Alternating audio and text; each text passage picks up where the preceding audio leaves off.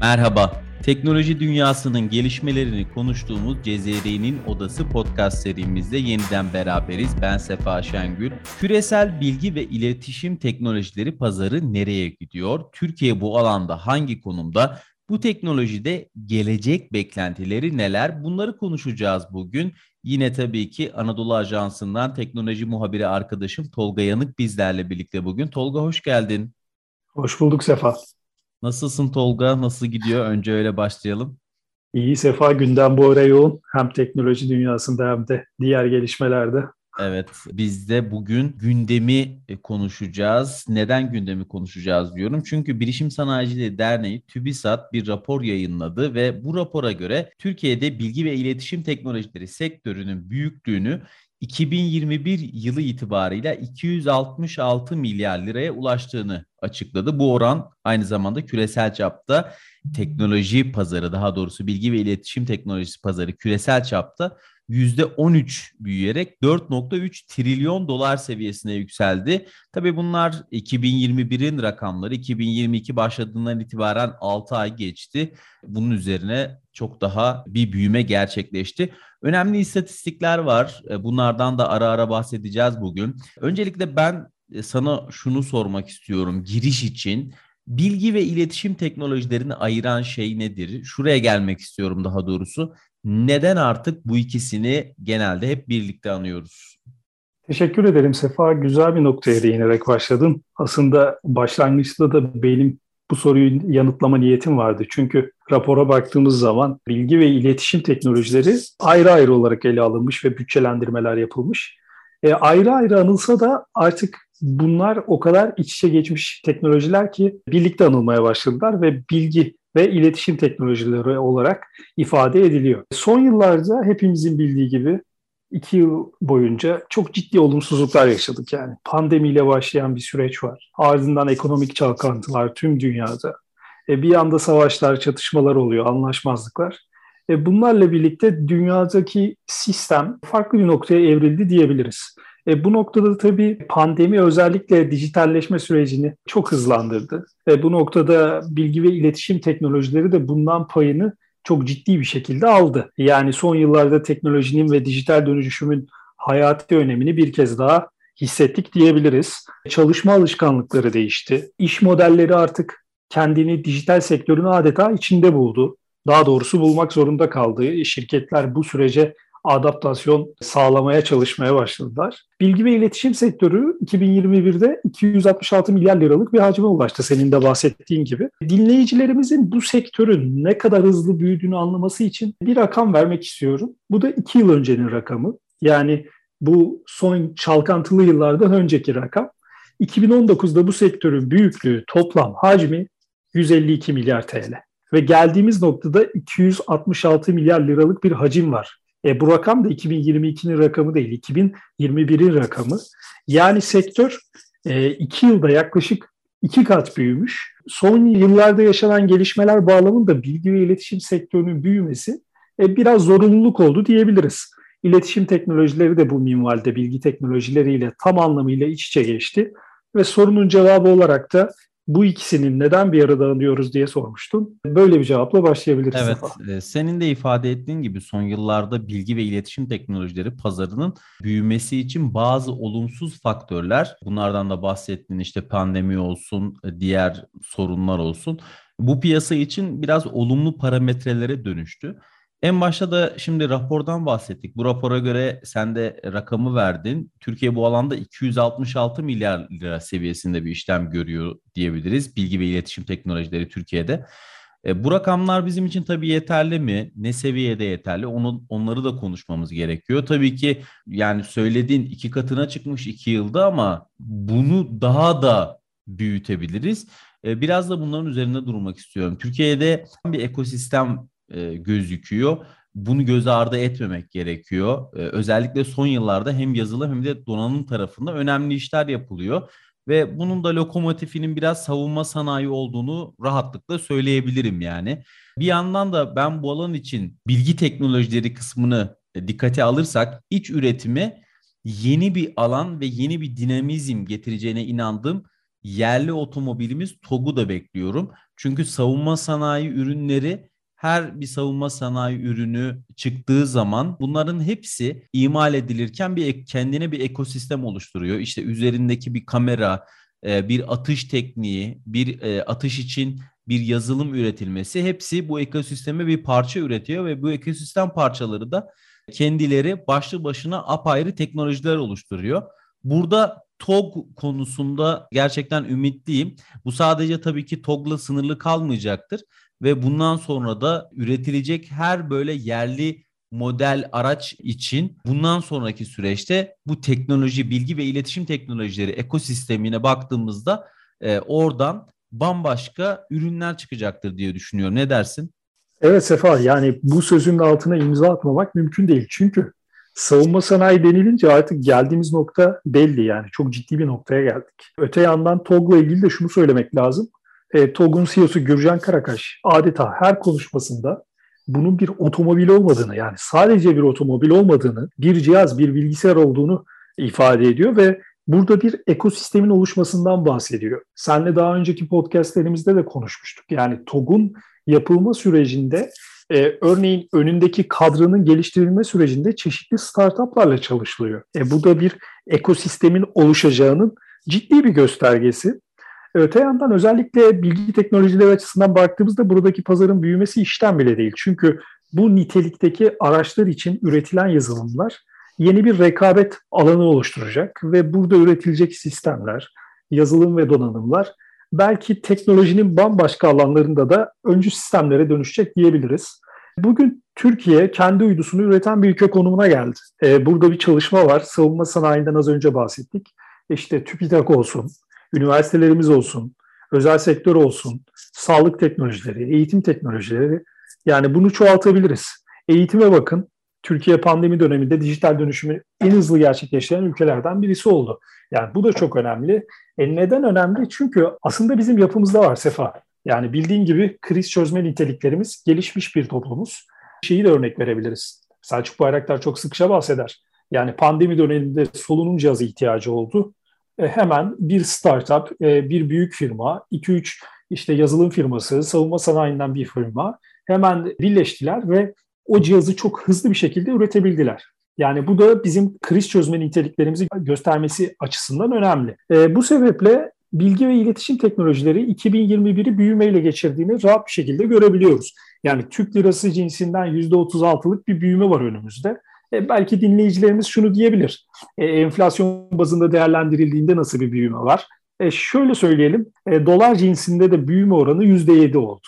Yani dolayısıyla pazarda nitelikli bir büyüme görebiliyoruz diyebilirim.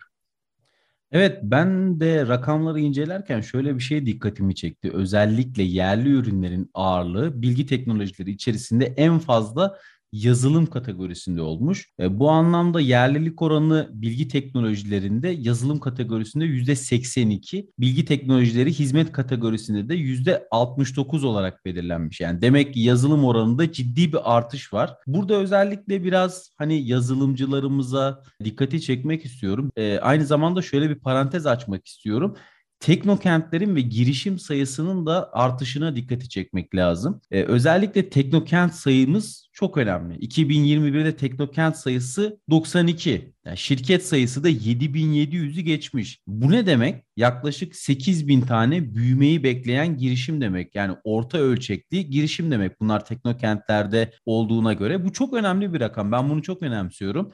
Çünkü startup dünyası hani bu alanda girişimler nerede diyenlere de şöyle bir çağrı yapayım ben. Bugün 92 tane teknopark girişim bölgesi var. E, yatırımcıların buraları kesinlikle es geçmemesi gerekiyor. Yine rapordan bir rakam vereyim. E, 2021 için buralarda çalışan sayısı 80 bine ulaşmış yani bu bölgelerde özellikle. Şimdi pandemi ne olursa olsun girişimciler için biraz ağırdan alma dönemiydi. Çünkü siz paranızı pandemi döneminde geleceğin ne olacağını bilmediğiniz için bir şeyleri yatıramıyorsunuz veya bir girişim yapacaksınız e, yapamıyorsunuz. Daha doğrusu biraz tereddüt ed- ediyorsunuz. Bu dönemde bile bu alanda bir büyümeden bahsediyoruz. Bunları Türkiye için konuşuyoruz. Bundan sonraki dönem içinde bu rakamların umut verdiğini söyleyebilirim. Ben bir de Cumhurbaşkanlığı Yatırım Ofisi'nin yayınladığı bazı rakamlara da baktım. E, yatırım rehberine baktığımız zaman orada genel yatırım teşvikleri olsun, bölgesel yatırım teşvikleri olsun, yabancı yatırımcılar için de iyi olanaklar var. Yani bu anlamda da önemli üretim süreçlerini Türkiye'ye taşıyan küresel şirketler de var yani.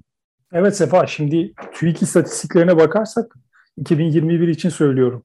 Yani 15-24 yaş arası nüfusumuz yaklaşık 13 milyon. E bu ne demek? Üniversite çağını da içine katarsak ciddi bir çalışacak genç potansiyeli demek. E son yıllarda biraz azalma olsa bile Türkiye'nin genç nüfus oranı %15,3 ile Avrupa Birliği üyesi 27 ülkenin genç nüfus oranlarından daha yüksek. E, AB ortalamasına bakıyoruz. Orada 10,6. E yani Türkiye'de internet kullanım oranlarına da baktığımız zaman %98'lerde. Hanelere giden internete baktığımızda oran yine %98'lerde aynı oranda. Eğitim oranımız yüksek. Bahsetmiştik çözümleme kabiliyetimiz yüksek. E burada ne oluyor? Gençlerimize biraz daha fırsat alanları oluşturmamız lazım. E burada da özel sektöre biraz daha iş düşüyor. Yani sadece istihdam alanı oluşturmak yetmez. Gençlerin kendi istihdam alanlarını oluşturmaları için e, girişimlerine, özellikle de bilgi ve iletişim teknolojileri alanındaki girişimlerine fırsat vermek lazım. Yani illa bir Silikon Vadisi'ne ihtiyacımız yok. Yani biz seninle beraberdik Azerbaycan'da Teknofest'te. E, neler gördük? Yani gençlere imkan verildiğinde neler yapabildiklerine canlı canlı şahit olduk. Bunlar Türk dünyasının parlak gençleriydi. E şimdi önümüzde e, Ağustos ayının sonunda Teknofest Karadeniz var. E, kim bilir orada hangi projelere hayran hayran bakacağız. E, lise ve üniversite seviyesinde öyle şeyler yapan gençler var ki bunların değerlendirilmesi bizim için gerçekten çok önemli. Ya kesinlikle sana katılıyorum bu, bu konuda. Seninle de çok konuşuyoruz. İkili diyaloglarımızda da bu konuları konuşuyoruz. Bu anlamda Teknofest müthiş bir fırsat. Ama sadece bu organizasyonla kalmaması lazım Tolga. Yani bunun gibi birçok girişim organizasyonunu görmemiz gerekiyor. Birçok yarışmayı görmemiz gerekiyor. İşte deney atölyeleri var. TÜBİTAK yine bunun öncülüğünü yapıyor. Şu anda böyle çok fazla aklıma gelmiyor. Belki var ama bunların PR'ı yapılmıyor. İşte startup ekosisteminin gelişmesi lazım. E, bu alanda üniversitelere çok iş düşüyor. Türkiye'de bilgi ve iletişim teknolojileri alanında çok büyük bir potansiyel var bence. E, özellikle az önce de bahsettim mesela yazılımdan bahsettim. E, yazılım alanında birçok gencimiz var. Özel sektör bu konuda biraz daha şanslı. İşte devlette e, yazılım sektöründe çok fazla ilan görüyorum ben son dönemde yine e, yazılım sektöründe her yerde ihtiyaç var. Yani kamu, üniversite, yani akademi, özel sektör hiç fark etmez. E, bununla ilgili şunu düşünüyorum. E, üniversitelerin bu anlamda kesinlikle aktif olması lazım. Hatta liselere kadar indi diyebilirim bu projeksiyon. En baştan itibaren bahsettiğimiz rakamların çok çok daha üzerine çıkabileceğimizi ben düşünüyorum. Yani Türkiye bu potansiyele sahip. Kesinlikle Sefa. Gelecek burada. Yani bunu hepimiz biliyoruz. Ya bu artık inkar edilebilecek bir şey değil ama bu alanda geç kalıp sonra keşke demememiz lazım. Yani son olarak şunu da eklemek istiyorum. Bilgi ve iletişim teknolojileriyle e, doğrudan alakalı olmasa da onun bir parçası. Yani ülkemizin neler yapabileceğini göstermesi açısından önemli. E bildiğin gibi e-ticaret sektörü e, dünyada ortaya çıkışından bu yana Türkiye'de küresel trendi çok iyi yakaladı. Ve öyle ki yani bugün Avrupa ülkelerine baktığımızda Türkiye'deki e-ticaret gelişmişliği açısından daha geride olduklarını görüyoruz. Ve son günlerde bir gelişme yaşandı. E, sen de haberdarsın. E, gitti gidiyor. Yani ülkemizdeki bu anlamda en eski e-ticaret platformlarından biri e, bildiğin gibi yani yaklaşık 10 yıl önce uluslararası bir şirkete satılmıştı ve Türkiye'den çekilme kararı aldılar. E aslında baktığımız zaman tabii konuyu bilmeyenler için bu olumsuz bir haber olarak gibi görülüyor. Fakat bu Türkiye'nin e-ticarette, teknolojide ne kadar rekabetçi bir ortama sahip olduğunu gösteriyor. Çünkü e, baktığınız zaman küresel e-ticaret devi Amazon Türkiye'deki operasyonlarını sürekli büyütüyor ve Türkiye'ye yatırımlarını arttırıyor. Öte yandan kendi yerli firmalarımıza bakıyoruz. Aralarında dekakorn olanlar var. Amerikan borsasına kote olan şirketler var. Ve bunlar Türkiye'de gerçekten küresel anlamda çok nitelikli hizmet veriyorlar. E artık uluslararası firmalar bile bunlarla baş edemez hale geliyor. Yani oyunu kurallarına göre oynuyorlar ama bizim firmalarımızın ölçeğinde artık nitelikli bir şekilde hizmet veremedikleri için e, tüketicilerden ilgi göremiyorlar ve bu son gelişmeyi de böyle okumamız gerektiğini düşünüyorum. Yani biz imkan verildiğinde hem şirketlerimize hem girişimcilerimize hem de gençlerimize neler yapabileceğimizi, çok güzel şeyler yapabileceğimizi düşünüyorum. Evet, ben de sana bu anlamda e, yüzde yüz katılıyorum. Şimdi mega uygulama yani nasıl diyeyim mega app sistemlerine dönüyor bazı uygulamalar. Hani bu alanda bakıyorsunuz bir yerden giriyorlar. Ondan sonra işi alışveriş, iş arama platformu bunun gibi birçok şeyi katarak devam ediyorlar. Hani birkaç tane firma var. Çok fazla ismini vermek istemiyorum ama bunlar Türk girişimcilerin firmaları ve bu Türk girişimciler şu anda Türkiye'den çıkıp senin de söylediğin gibi yani hani unicorn'dan dekakorn'a e, evrildiler. E, bu alanda rekabetçi bir piyasa var Türkiye'de. Evet ama bu kesinlikle girişimcileri de biz burada rekabet edemeyiz düşüncesinden e, sıyırması lazım. E, bilgi ve iletişim teknolojilerinde Türkiye iyi bir noktaya doğru gidiyor. Ben buna inanıyorum. Özellikle genç potansiyelimiz de çok iyi.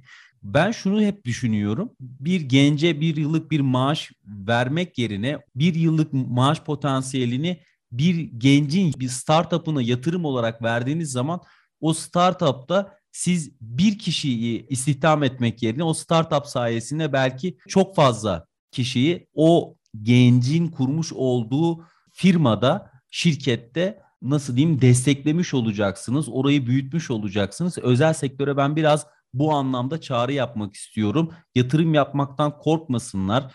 E, bazen bir e, çalışan alıyorsunuz şirketinize. Orada işte 6 ay, bir sene memnun kalmıyorsunuz. Ondan sonra diyorsunuz ki ya bir senelik buraya yapmış olduğum yani o kişiye yapmış olduğum yatırım tabiri caizse hani boşa gitti diye hayıflanıyorlar işverenler. Bunun yerine diyorum ki daha böyle parlak, daha böyle proje bazlı işlere aynı miktar hatta belki biraz daha azını yatırarak startupları destekleyebilirsiniz. Yani yatırım yapmaktan, startupları, böyle küçük işletmeleri, e, güzel fikirleri desteklemekten biraz korkmamak lazım. Bu da özellikle bu alanda bilgi ve iletişim teknolojileri alanında çok büyük bir ekosisteme dönüşebilir. Çok büyük yatırımlara dönüşebilir. Çok güzel sonuçlara dönüşebilir. Bu anlamda da böyle bir çağrı yapmış olayım kendi adıma. Bu benim fikrim, e, şahsi fikrim. Çok teşekkür ediyorum Tolga sana bugün için. E, yavaş yavaş bu bölümümüzün sonuna geliyoruz. Bilgi ve iletişim teknolojileri pazarı nereye gidiyor diye e, konuştuk özellikle Türkiye'de. Türkiye bu alanda hangi konumda? Bu teknolojide gelecek beklentilerinin neler olduğuna ilişkin konuştuk yine. E, aslında konuşulacak çok detaylar var ama bugün için şöyle bir genel bir perspektif, bir projeksiyon tutmak istedik. Bu haftaki programımızı sonlandırıyoruz. Cezer'in Odası'nda podcast bölümümüzün e, sonuna geliyoruz. Anadolu Ajansı Teknoloji Muhabiri arkadaşım Tolga Yanık'a verdiği bilgiler ve kıymetli yorumları için teşekkür ediyorum. Yepyeni bölümlerimizde yine siz değerli dinleyicilerimizle yine birlikte olacağız. Saygılarımızı sunuyoruz. Bugünlük hoşçakalın diyoruz.